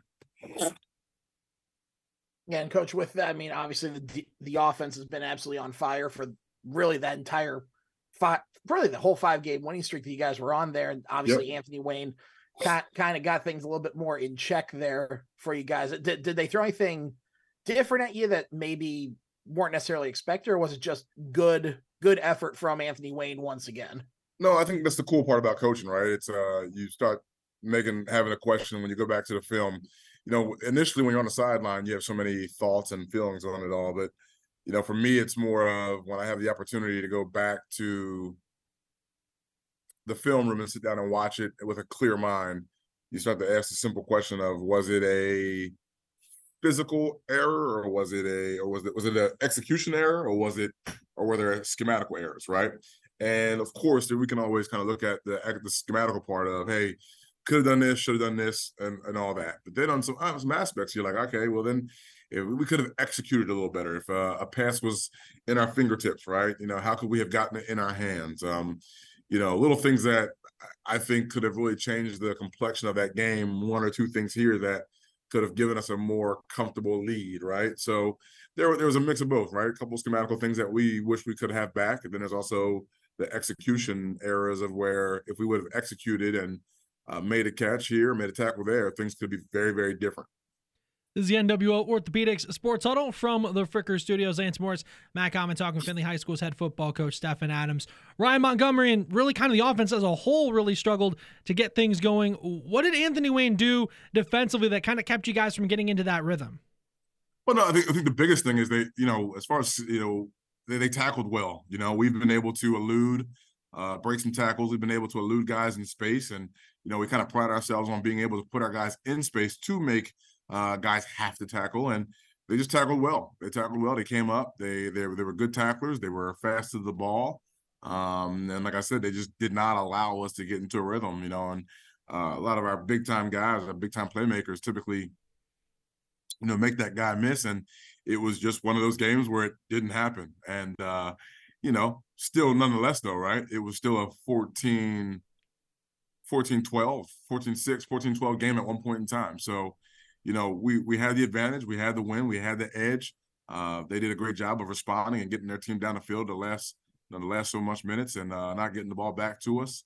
But um, you know, yeah, I think it's just one of those things where it's like we've made guys miss, we've been in space, we've been able to do that. It, it didn't happen for us this game, and that's a hats off to them.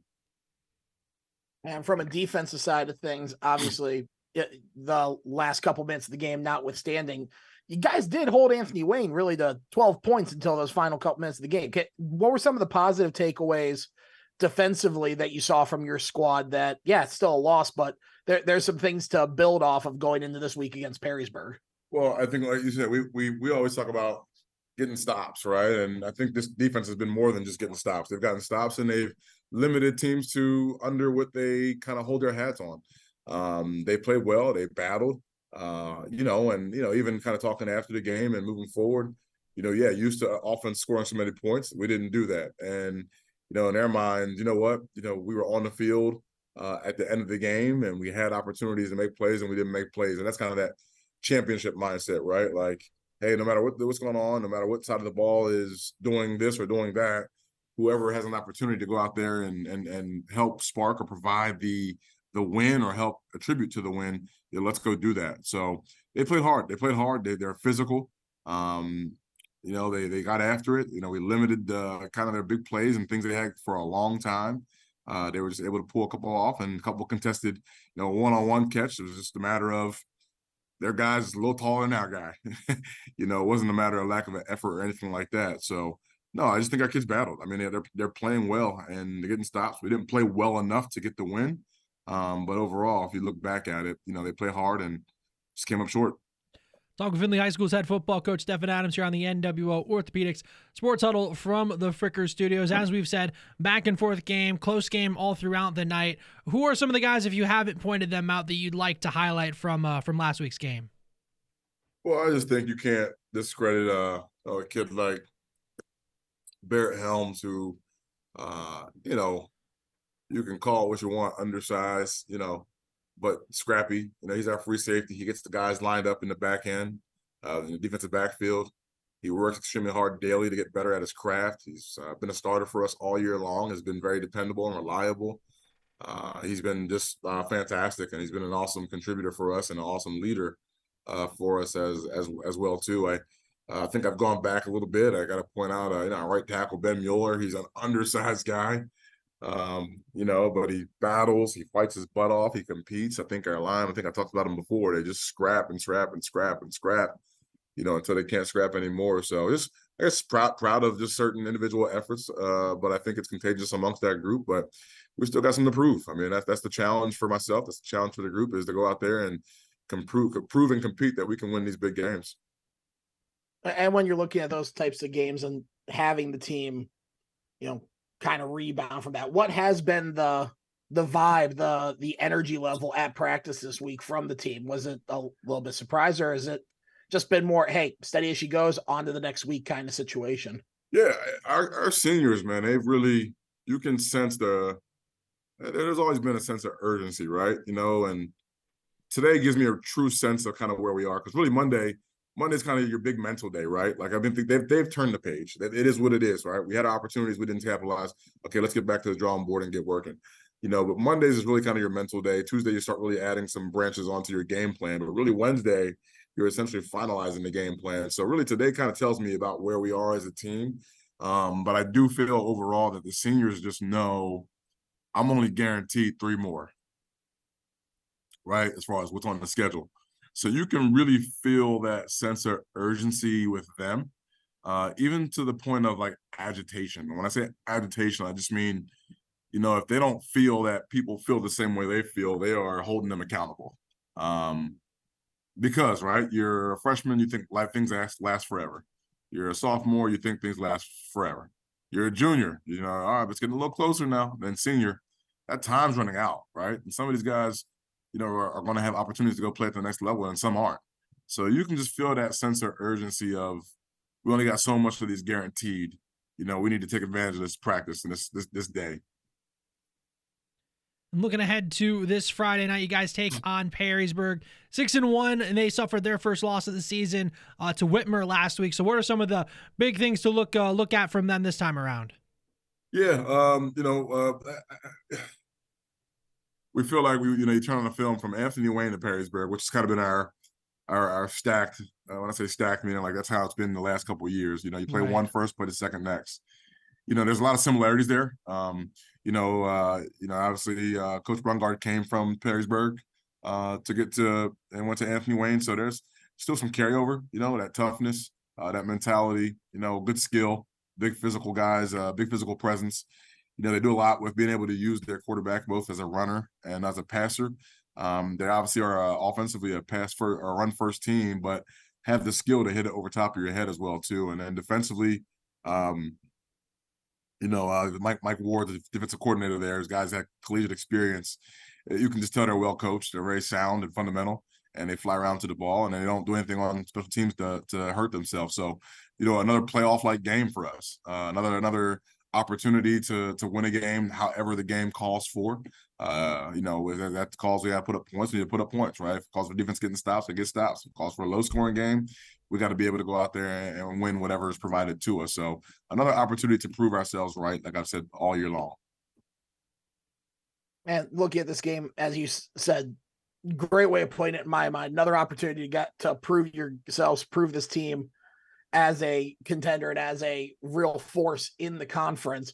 At, at this point, a team like Perrysburg, obviously coming into it six and one, very competitive, tough loss for you guys, the Anthony Wayne, not to give any billboard material because I, I will take I'll take my juice at the end of this where I can get to the running through a brick wall. But is, is there any thought in your mind about Perrysburg maybe coming into this like under underestimating you guys just a little bit, or maybe not putting the uh. full thought into this game, or maybe even looking ahead a week ahead potentially, because it's it it seems like this is a good matchup year in and year out. I'm just I'm curious your thoughts on that after the tough one with Anthony um, Wayne. No, I, I, think they're you know I think they're in some ways in a similar boat. You know, I think just from a mindset of tapping into that coaching my coach's mindset, right? Like, you know, they they, they just they came off a game and they lost, and I think they're irritated and frustrated about it too. I think um, that they are confident in themselves and confident in their coaches and their players. You know, they feel they can compete with a Whitmer and they can win that game against Whitmer. So, you know, I, I don't. I think they're. I don't think there's any underestimation. I think they have an opportunity. It's going to be military night. It's uh, at their home place, which provides a phenomenal environment. Um, they're going to be rowdy. They're going to be excited to come out here and you know, we were always we, we always understand that we're prepared and we always get everybody's best shot. I mean, we're you know, I don't know why or what it is. I mean, I, I do know what it is, but you know, people have a feeling and people want to play Findlay and people want to beat Findlay. Um, so you know, we we understand it. They're they're like I said, it's someone in the same boat. We're we're in the same boat of wanting to be able to go out there and uh, go get this win. I mean, that, that, that's what it's about. Go out there and play and play hard and go get this win. That's the mindset that we're carrying, and we understand the mindset that they're going to kind of have coming off of a loss as well too. And you know, they're going to want to come out and try to dominate us, right? And then we're we're, we're going to come out and try to do the same thing. So there's no, I, I wouldn't call it like Bolton with the board material. I think we're just both in a similar spot where we want to go out and prove ourselves right, like I said prior. Talking Findlay High School's head football coach Stefan Adams on the NWO Orthopedics Sports Huddle here from the Frickers Studios. And I know last year when we talked about him, Perrysburg had, you know, kind of the two-headed monster with their quarterback and running back. I know both of them have since graduated and are on to playing their own levels of uh, Division One sports at the next level. Can you kind of compare and contrast uh, the guys they have that are leading the charge this year compared to some of the seasons prior? I, I, would say, I mean, what? I mean, look, remember Josh is uh, the quarterback is little brother of uh, the older brother, you know, oh. uh, from last year. So I mean, you're you're you're looking at a very similar, obviously, kid and and and a similar skill set. Can throw the ball well, uh, but also is a very good runner as well too. Um, you know, Nick Oros is the is a captain for them at running back, and you know, I I think the kid's pretty darn good. He's a very good running back. He's physical. Um, he's got good speed and can finish well.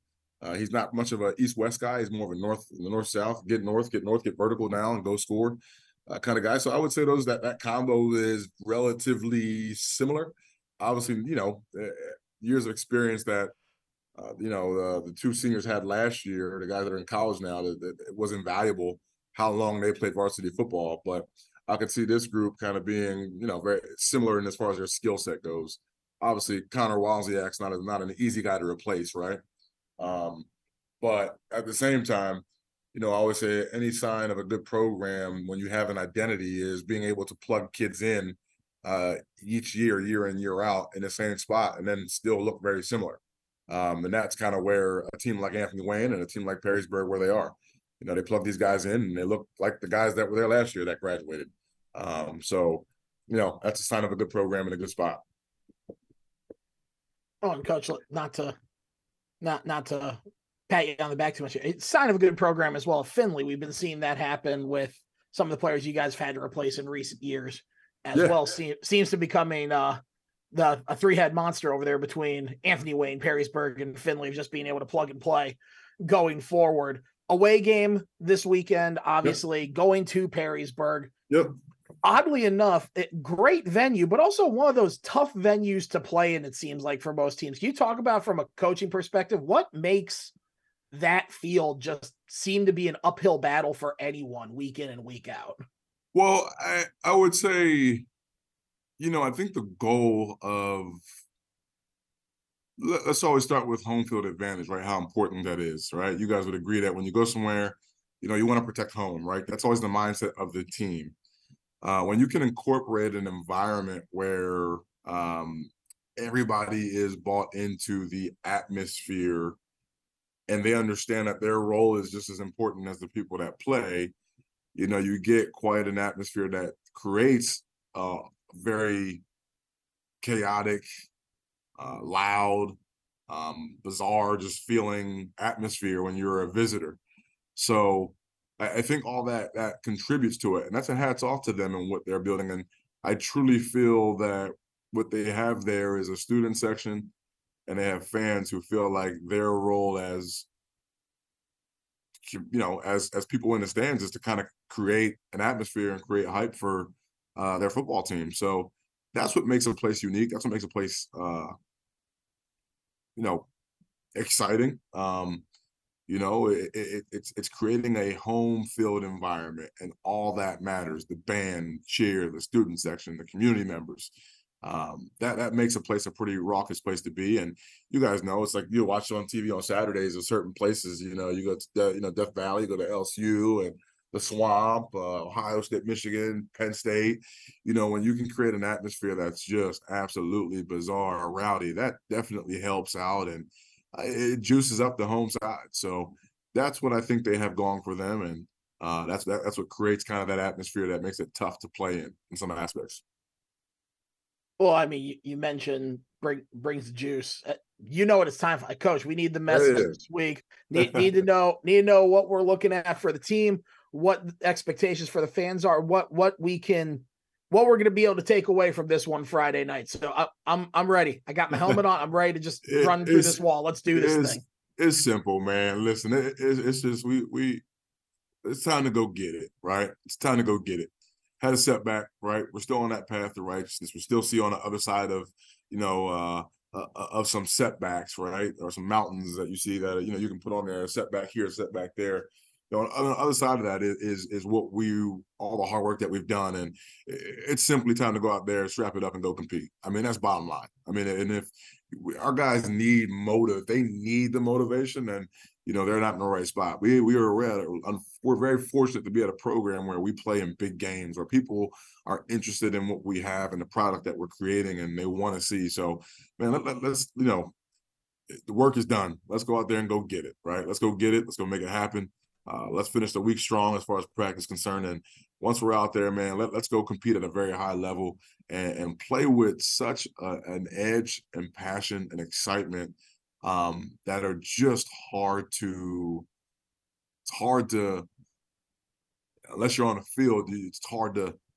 It's hard for people to understand it, right? And you know, our seniors have been talking all week long, and I've heard that urgency for them, man. Let's do it for them because at the end of the day, they are guaranteed three left. It's a Trojan, right? And then what happens after that, we don't know, but we're guaranteed this. So let's go out there, let's go get it. Let's not wait. You know, let's not sulk. Let's not let's not pout when when things come when when things arise. Let's adapt and let's just go get it. Let's go get it. Um, you know, the mind is powerful, and uh, if we can get it, that I'm already a winner. It's already done. I just gotta go out there and actually do it you know, what beautiful thing can come out of it. I mean, kids never know. So it's just that mindset and let's go take care of business and go get a win. Yeah, Lance, I'm not going to be able to do the game Friday night now. I am just going to be sprinting from Cleveland over to Perrysburg to play in that one. Yeah. So I, I don't know what else to tell you. Go get it. Go get it. This has been Findlay High School's head football coach, Stefan Adams. Coach, thank you once again for taking the time to talk with us. Good luck on Friday against Perrysburg. Appreciate you guys as always, man. With that, we'll step aside for a quick timeout. We come back, we'll take a look at the NFL here on the NWO Orthopedics Sports Huddle from the Fricker Studios.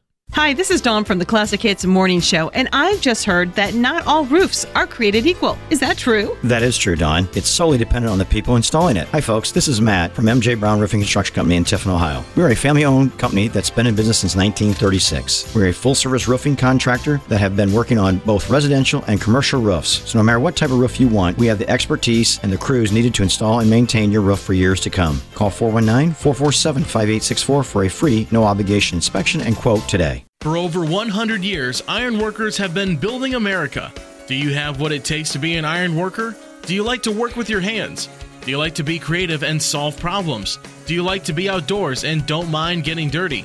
With starting pay of $18 an hour and with medical and retirement benefits, there are ironworker jobs available in Northwest Ohio. To take your career to new heights, call the Ironworkers Local 55 Training Center at 419 382 3080 and build a better future. Back we are here on the NWO Orthopedics Sports Huddle from the Fricker Studios, ESPN 1430 AM, 105.7 FM, WFOB Lance Morris, Matt Common here with you. Big thanks to Kevin Harrish from Meadeye Midfield along with the comeback and awful announcing Pandora Gilboa head football coach Matt Hershey and Findlay High School's head football coach Stefan Adams for all joining us today on the show. If you missed any part of our show today or just want to hear it again, head over to WFOB.com, click on the podcast page. You can hear today's show and our shows and interviews from past seasons, also available on iTunes as well. We're not physically at the Frickers in Findlay, but stop in for their daily specials tonight and get their sirloin steak dinner. Kids eat free all day, every day. Download the Frickers app to see more and to place an order. You can do so online as well at frickers.com. Now let's talk a little NFL. Take a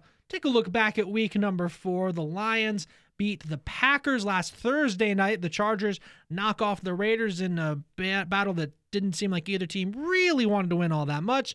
The Jags beat up on the Falcons in London. The Bills beat down on the Dolphins. Ravens beat up on the Browns. Titans do the same to the Bengals. Eagles needed overtime, but they're able to beat the Commanders, stay still undefeated on the year. The Vikings get a win. The Texans beat the Steelers in fairly decisive fashion. The Chiefs narrowly able to get past the Jets.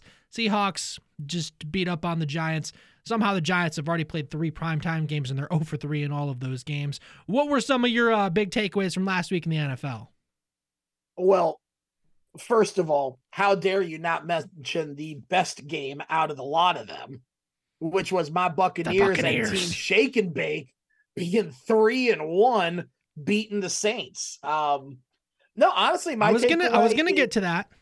Uh, uh, well, I, I'll I'll touch on that briefly, so that way we can go a little more in depth with it in a moment. But uh, honestly, my big takeaways from this week is a lot of the uh, a, a, lot of the experiments with particular things in the NFL needs to come to an end. Uh, chief among them, Desmond Ridder, who I'm a fan of. De- Desmond Ridder is not ready to be an NFL quarterback at, at a high high capacity level in Atlanta. I think they need to move to Taylor Heinicke or Tyler Heinicke, whatever his name is. The Green Lizard. On that. Mm-hmm. Yeah, I, I do. I mean, at this stage of the game, it's you're you're not heavily invested in Desmond Ridder. You have three top 10 talented skill position players, uh decent to okay offensive line. The offensive line's not great. That's why it's another part of me like I don't want to throw in the towel on Ridder, but I think you need to move to someone else until you get it all figured out. But at the end of the day, this this Falcons team is just too talented to have the record that they do. Whether that's Arthur Smith, whether that's Desmond Ridder, whether it's the offense line, I don't necessarily know, but I think it might be time to end the Desmond Ridder experience in Atlanta, at least for this year. And how Matt Eberflus still has a job in. Chicago is confusing and astonishing to me. Uh, just just to be honest, I really you you have a very talented core of players. You have a good offensive line. The defense may not be amazing, but it's still competitive. It, it, it it's coaching. You you don't have a Ferrari like Justin Fields in your backfield at under center and run basic pro sets and stuff like that. It's just it it's not working. They need a change there.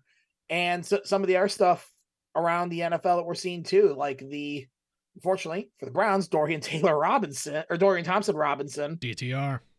DTR. DTR needs to ride the PINE for a little bit longer. he was that's a tough beat for him going against the Ravens in his first career start. But no, some of the teams are really stepping up big.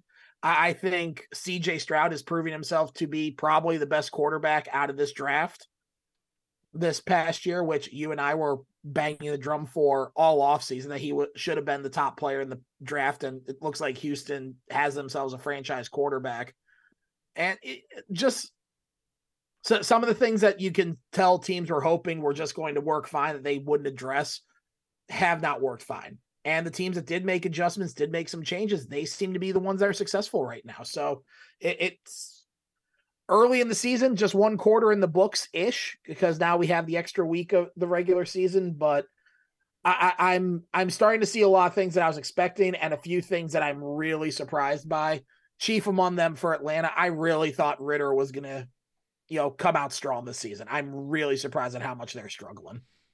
I do have a handful of questions I want to ask you. By I, all means, fire away. I I will get to those in a moment because I don't need to rant against Brandon Staley. I've already done that. I've already made my thoughts very clear on, on the Chargers and Staley in general. I do want to rant though to any Browns fan out there. Maybe not oh, all wait, of oh. them, but at least some of them. You uh, guys, let, let me let me let me sit back. I'm, I'm interested. Go ahead. You guys, and I'll say just you guys. that could be females as well. You guys whined so much about Baker Mayfield. Oh, he's not that good. We need to upgrade. We need Deshaun Watson. Well, now you guys got Deshaun Watson, and guess what? He didn't feel right. Whether he was medically cleared or not, you can debate that part if you will. But they didn't have him because, in part, Deshaun Watson seemingly held himself out of the game you then can't be like, oh, well, we need a quarterback that's gonna play. He didn't want to play. What is? Why are we giving him all this money? He's not gonna play. You don't get to have it both ways and complain about when Baker Mayfield plays through an injury and then be like, oh. Baker, oh, you gotta do better. I don't care that you're hurt. But you have a quarterback who, at least seemingly, is smart enough to hold himself out and make sure he doesn't get possibly further injured I, I don't. What do you guys want? Do you guys want Patrick Mahomes ain't walking through that door? Justin Herbert ain't walking through that door. A healthy Joe Burrow ain't walking through that door. What do you want? I'm done. Do you feel better? A little. So I can answer that question for you. Because the Cleveland fan base, and, and I say this, I say this as a as a Clevelander, as a fan of Cleveland sports, that it's I I've ne- I've at no point been a fan of the Deshaun Watson trade, and anyone who asks me about it, I'll just say candidly, it's it was the the amount that they had to give up. Right. I, I've said time and time again, the last thing I want is the Cleveland Browns to be this generation's Herschel Walker trade. Just to call it as it is right now, that is absolutely looking like it's the case. CJ Stroud looks like he's the real deal. I know that was the Texans' actual pick, but Will Anderson is making a strong case for defensive rookie of the year. They were able to build with their team last year in that draft and use that draft capital to move things around. The Cleveland Browns, I give Deshaun Watson a lot of credit. That is with the amount of money that is in that contract for him to not give in to the pressure when it's an in, when it's a injury and a shoulder issue with his throwing shoulder, the same similar situation to what was happening with Baker. I give him a lot of credit actually for saying no, I can't go.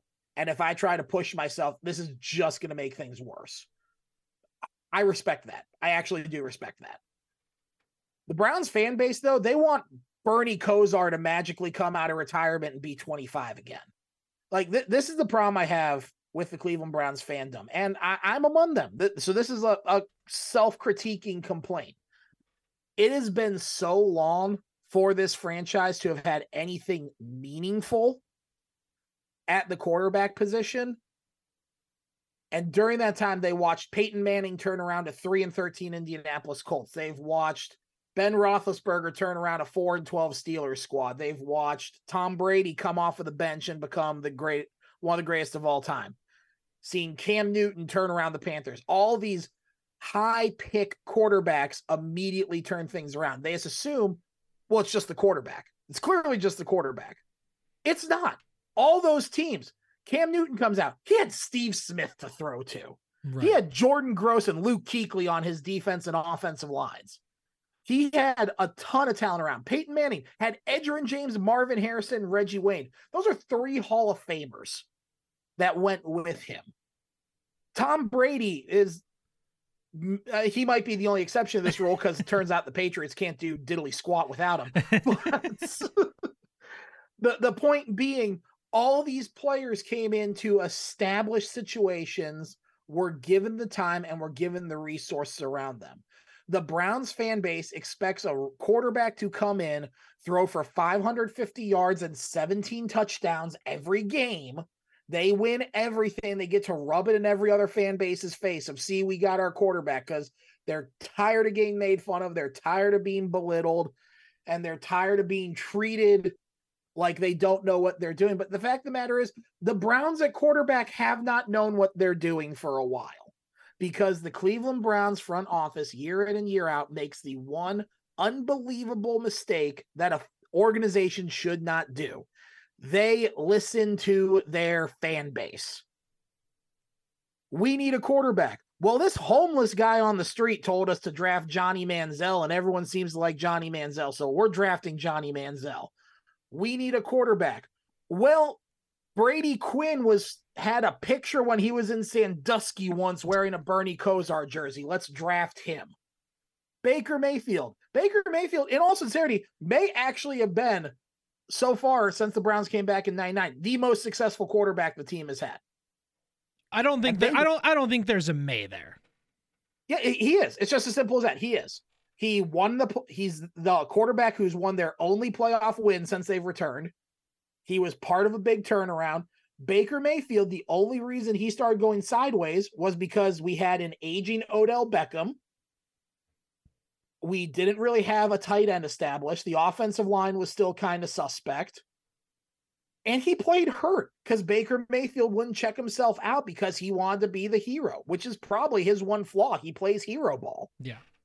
Kind of thing. And the fans hated him for it. But the fans didn't hate him for it. The fans hated that he wasn't throwing for 500 yards and three touchdowns. The fans still hated him for planting that flag at Ohio Stadium when he was at Oklahoma the Cleveland fan base, and I again I say this as a Cleveland fan base member, are some of the pettiest, most grudge holding fans in professional sports. And they're not going to have success as a fan base until they move past that sort of stuff. Like I've, I've been seeing on Twitter the past couple days, people calling for Deshaun Watson's head, people calling for Kevin Stefanski and Andrew Berry's head. I mean, you, you can make an argument for some of it, but it's week four, people. And you're two and two, and you haven't lost to necessarily bad opponents. I mean, Pittsburgh, that loss is kind of looking bad, but at the same time, you had a devastating injury happen in that game with Nick Chubb. No one was going to play good after that. It was just a matter of surviving that week. The Ravens game, yeah, that was a pretty decisive loss, but you're without your starting quarterback. There was a lot of other players that were not 100%, and the running game without Nick Chubb is just not there. It just isn't. So I, I don't know what the fan base wants besides Bernie Kosar to magically come back, Schottenheimer to be the coach again, and Shoddy. Byner and Kevin Mack in the backfield. But we don't have a time machine. You don't have a time machine. You have to live with the team that you have. Is the Deshaun Watson trade starting to look kind of bad? Not gonna lie, yes, it, it is starting to look bad because now they're sitting here talking, oh, well, we can trade this and this to get Jonathan Taylor. You're not getting Jonathan Taylor for the third round pick that you have. You're just not. You're not getting Jerry Jeudy from the Broncos or Patrick Surtain to bring him in defensively. for a third round pick. You guys put all of your draft capital on the only position that was missing was quarterback. You have to ride it out. And for the fan base to be aggressive about it, negative about it, saying, oh, we got to get rid of the GM, we got to get rid of the head coach.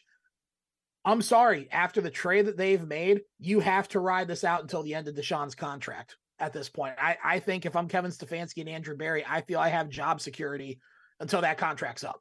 It's as simple as that. And for for the fan base, I know they're frustrated and they're very overreactionary, but at the end of the day, this is kind of the bed that got made from the moves that they've been making.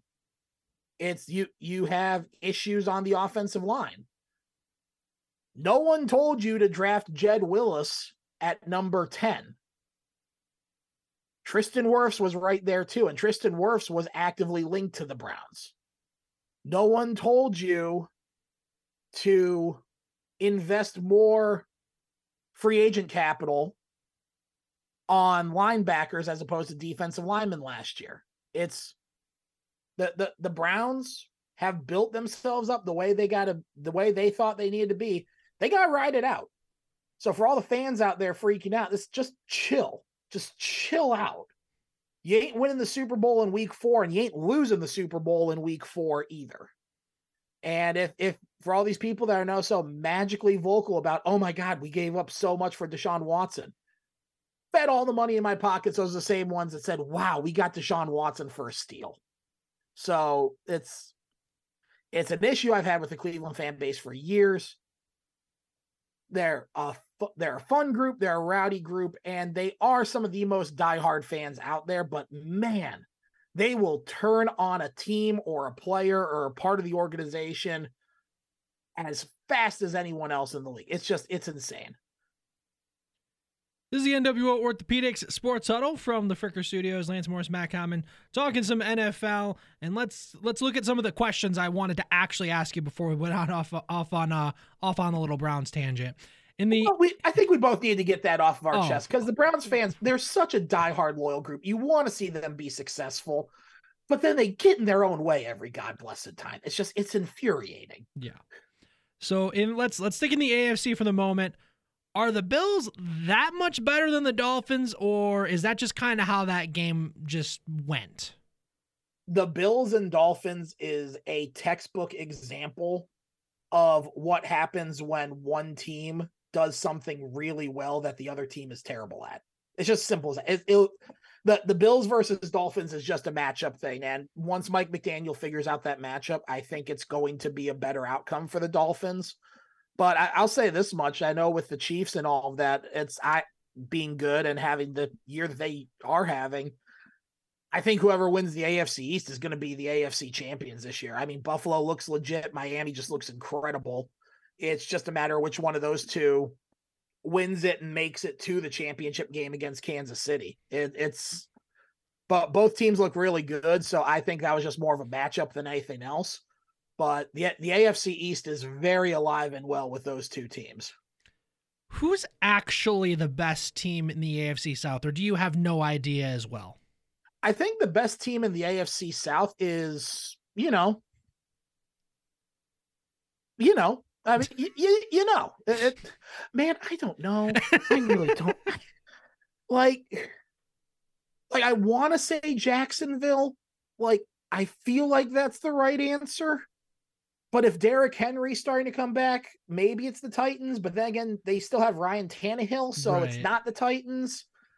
Anthony Richardson looks incredible in Indianapolis, but at the same time, the rest of his supporting staff kind of looks like they were pulled from the stands outside of Michael Pittman Jr.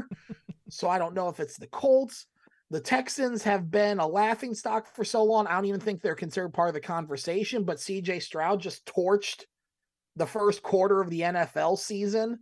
Dameon Pierce looks to be the real deal. The defense is actually listening to DeMeco Ryans. It's so maybe it's a te- uh, look, let's put it this way. That's probably gonna be a con uh, division that has like four, either eight and nine or nine and eight teams. Yeah. And I would, I guess I'd say it this way: I wouldn't want to play any of them in the wild card. So, like, I don't know. One of them's gonna have to break away at some point. But for the time being, kind of crazy, man. Flipping over to the NFC, aside from injuries, can you tell me why it would not be one of the Eagles, Cowboys, or Niners that represent the NFC in the Super Bowl? I can absolutely tell you why. If the Tampa Bay Buccaneers actually trade for a legitimate running back. Okay, let's assume let's, let's assume for the sake of the argument they do not. Let's assume for the sake of the argument they do not, then it's absolutely going to be 49ers Eagles in the NFC title game. I don't think Dallas can keep up with either one of those teams. I think scheme wise, they're it's a mismatch. Dallas does look good, but by the same token, Dallas also got humbled by the Cardinals. Right. So for my money, it's either Eagles or 49ers. But I could legitimately see a team like um honestly again, like Tampa Bay. I mean, the fact they're three and one with the one of the worst running games in the NFL. I think if any validity or smoke or any fire to the smoke that I'm starting to see and that you're seeing online about potentially Saquon Barkley being on the market and that Tampa is one of the top landing spots for him. If they can pull that trade, I think Tampa suddenly moves into the conversation again just because of how they've been performing. But uh, until a move like that is made, uh, I think it's San Francisco or Philly. I wouldn't sleep on Detroit either. They definitely seem like they're a good contender. I just don't know if they have the horses to keep up with San Francisco or Philly. That that's they're a very good team.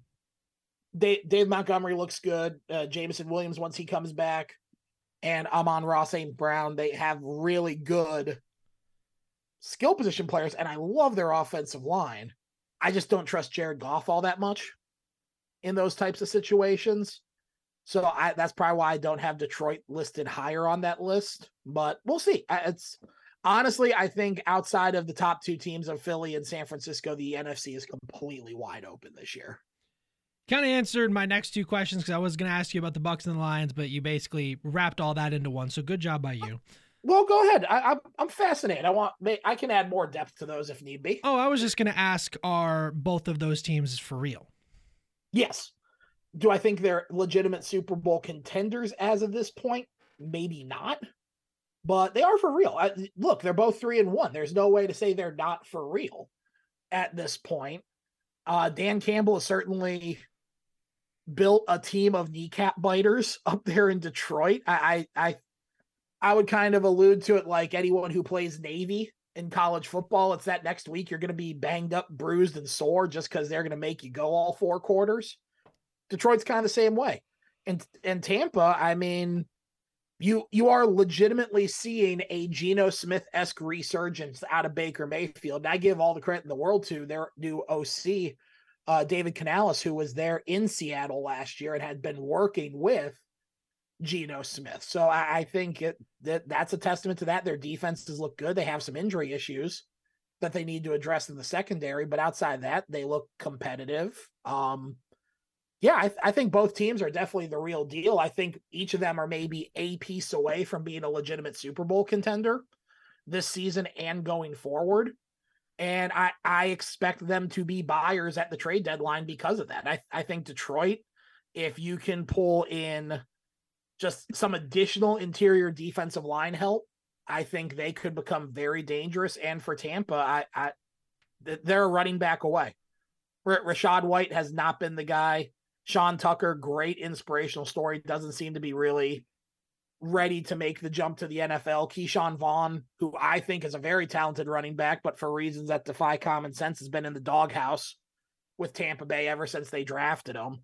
So I, I think if they go get a top tier running back, maybe they're in the Jonathan Taylor discussion. Maybe Saquon Barkley. It's if they go get one of those guys, I think they're legit contenders. And for Detroit, I think they could be legit as well.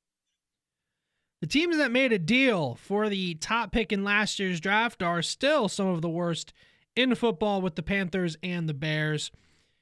Which uh, which of those situations would you say is worse, at least for this season? For this season? Yes. Pass. I mean, look, both situations are bad, but for different reasons. Carolina's bad because they gutted, and it's borderline an expansion team. I mean, Ikem Ekwonu at left tackle, he's good, but he's right into what I refer to as the Joe Thomas problem. he's blocking three or four guys a play, which is making him look not good and covering for the fact the offensive line is atrocious. Bryce Young seems to be efficient, but he also doesn't have any legitimate skill position players around him with respect to given to Adam Thielen and some of the receivers and tight ends they brought in. Carolina made the most hodgepodge skills position set I've ever seen for an NFL team around a rookie quarterback. But I think that's pretty fixable because they do have a lot of cap space and obviously they don't have a first round pick, which I would imagine Bryce Young would love to be Marvin Harrison Jr., but right now that belongs to the Bears at the top of the draft. So I I think for this season, Carolina is probably the better of the two bad situations. Chicago is a hot mess until they fire Matt Eberflus, and frankly, they need to explore seriously getting whatever trade capital they can out of Justin Fields as well. I think Justin Fields is a great quarterback. I think he will be a phenomenal quarterback in the NFL and has that potential. I think they've done such an atrocious job building around him that whoever comes in next does need to blow it up.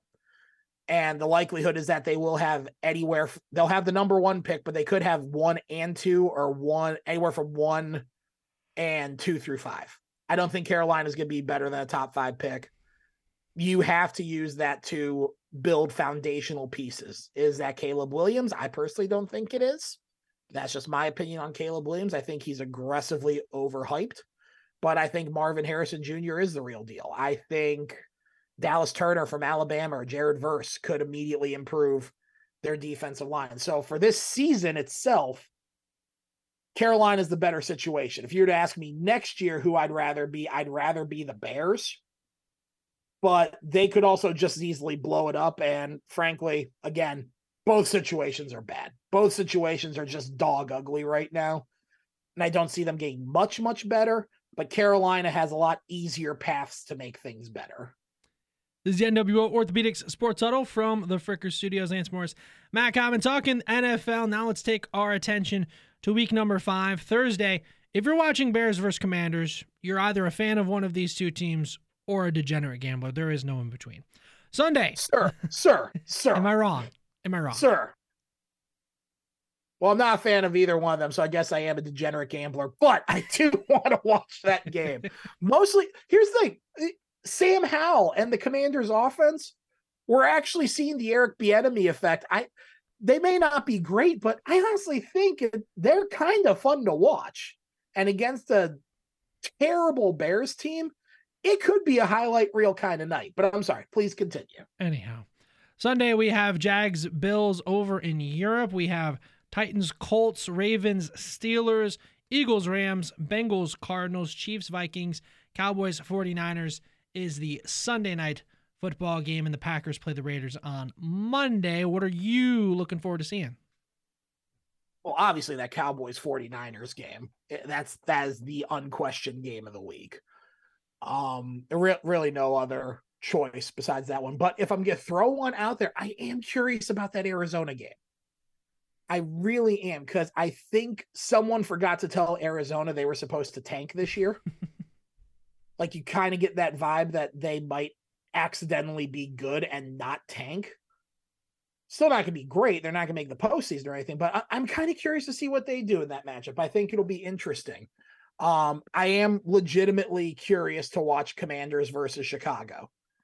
Not because I'm a glutton for punishment. I really do mm-hmm. want to see if Eric Bieniemy can just turn any quarterback around.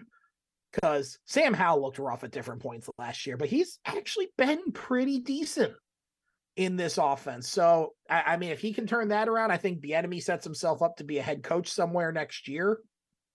Um, again, Dallas versus San Francisco. That's just a clash of titans right there. But another game, I am very much paying attention to that Raiders game, only because I think if that one goes sideways, that organization has hit such a level of dysfunction. I think we see Josh McDaniels get fired midway through another coaching tenure at this point because he has just been an unmitigated disaster for the Raiders thus far.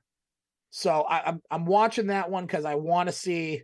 I, I, I want to see if this is the week that we start to see coaches get the heave ho. I I think if Chicago loses to Washington, I think they give Eberflus the the door. Same thing with the Raiders. I think if that's an ugly game, I'm not entirely sure Josh McDaniels makes it to week six. So we'll see. It, it, there are some good games out there. There's some interesting ones, but really, we're we're just trying to find storylines until the Dallas San Francisco game starts. It's just as simple as that. That'll just about do it for us here tonight. A big thanks to Kevin Harrish from Meet at Midfield, along with the awful, along with the comeback and awful announcing. Pandora-Gilboa head football coach Matt Hershey and Findlay High School's head football coach Stefan Adams for all joining us on our show today. And for my broadcast partner Matt Common, this is Lance Morris signing off for this edition of the NWO Orthopedics Sports Huddle from the Fricker Studios. Thanks for listening. Catch you in the next one.